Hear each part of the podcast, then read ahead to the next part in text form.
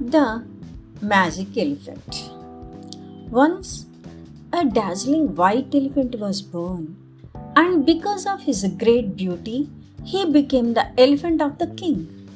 Adorned on festival days, he would carry the king through the streets, and everyone would say, What a magnificent elephant!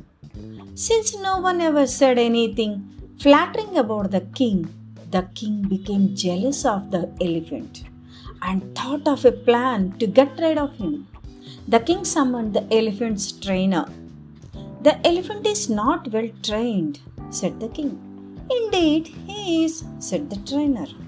If he is, then he can climb to the top of the highest mountain, said the king. So the trainer mounted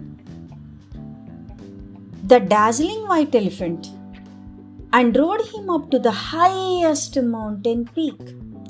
The king and his courtiers followed in horse drawn wagons.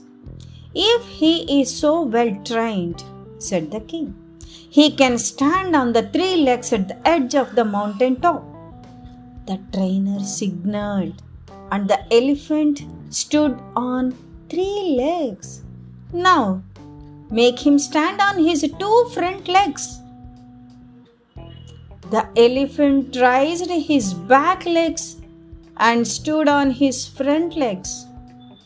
Now, on his back legs, rode the king. The obedient elephant raised his front legs and stood on his back legs. Now, on one leg, screamed the king, and the elephant stood on one leg if he is so well trained. Make him stand on the air.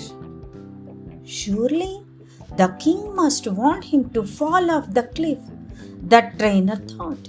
So he whispered in the elephant's ear, Great white elephant, the king wants you to fall off the cliff to your death.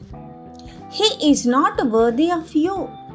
If you have magic powers, rise up in the air and fly with me to the next kingdom.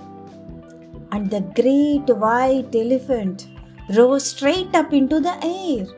The trainer then yelled down to the king, This great white elephant is too good for a worthless fool like you. None but a wise and good king is worthy to be his master and off they flew to the next kingdom, whose wise king in time reduced the worthless king to ashes.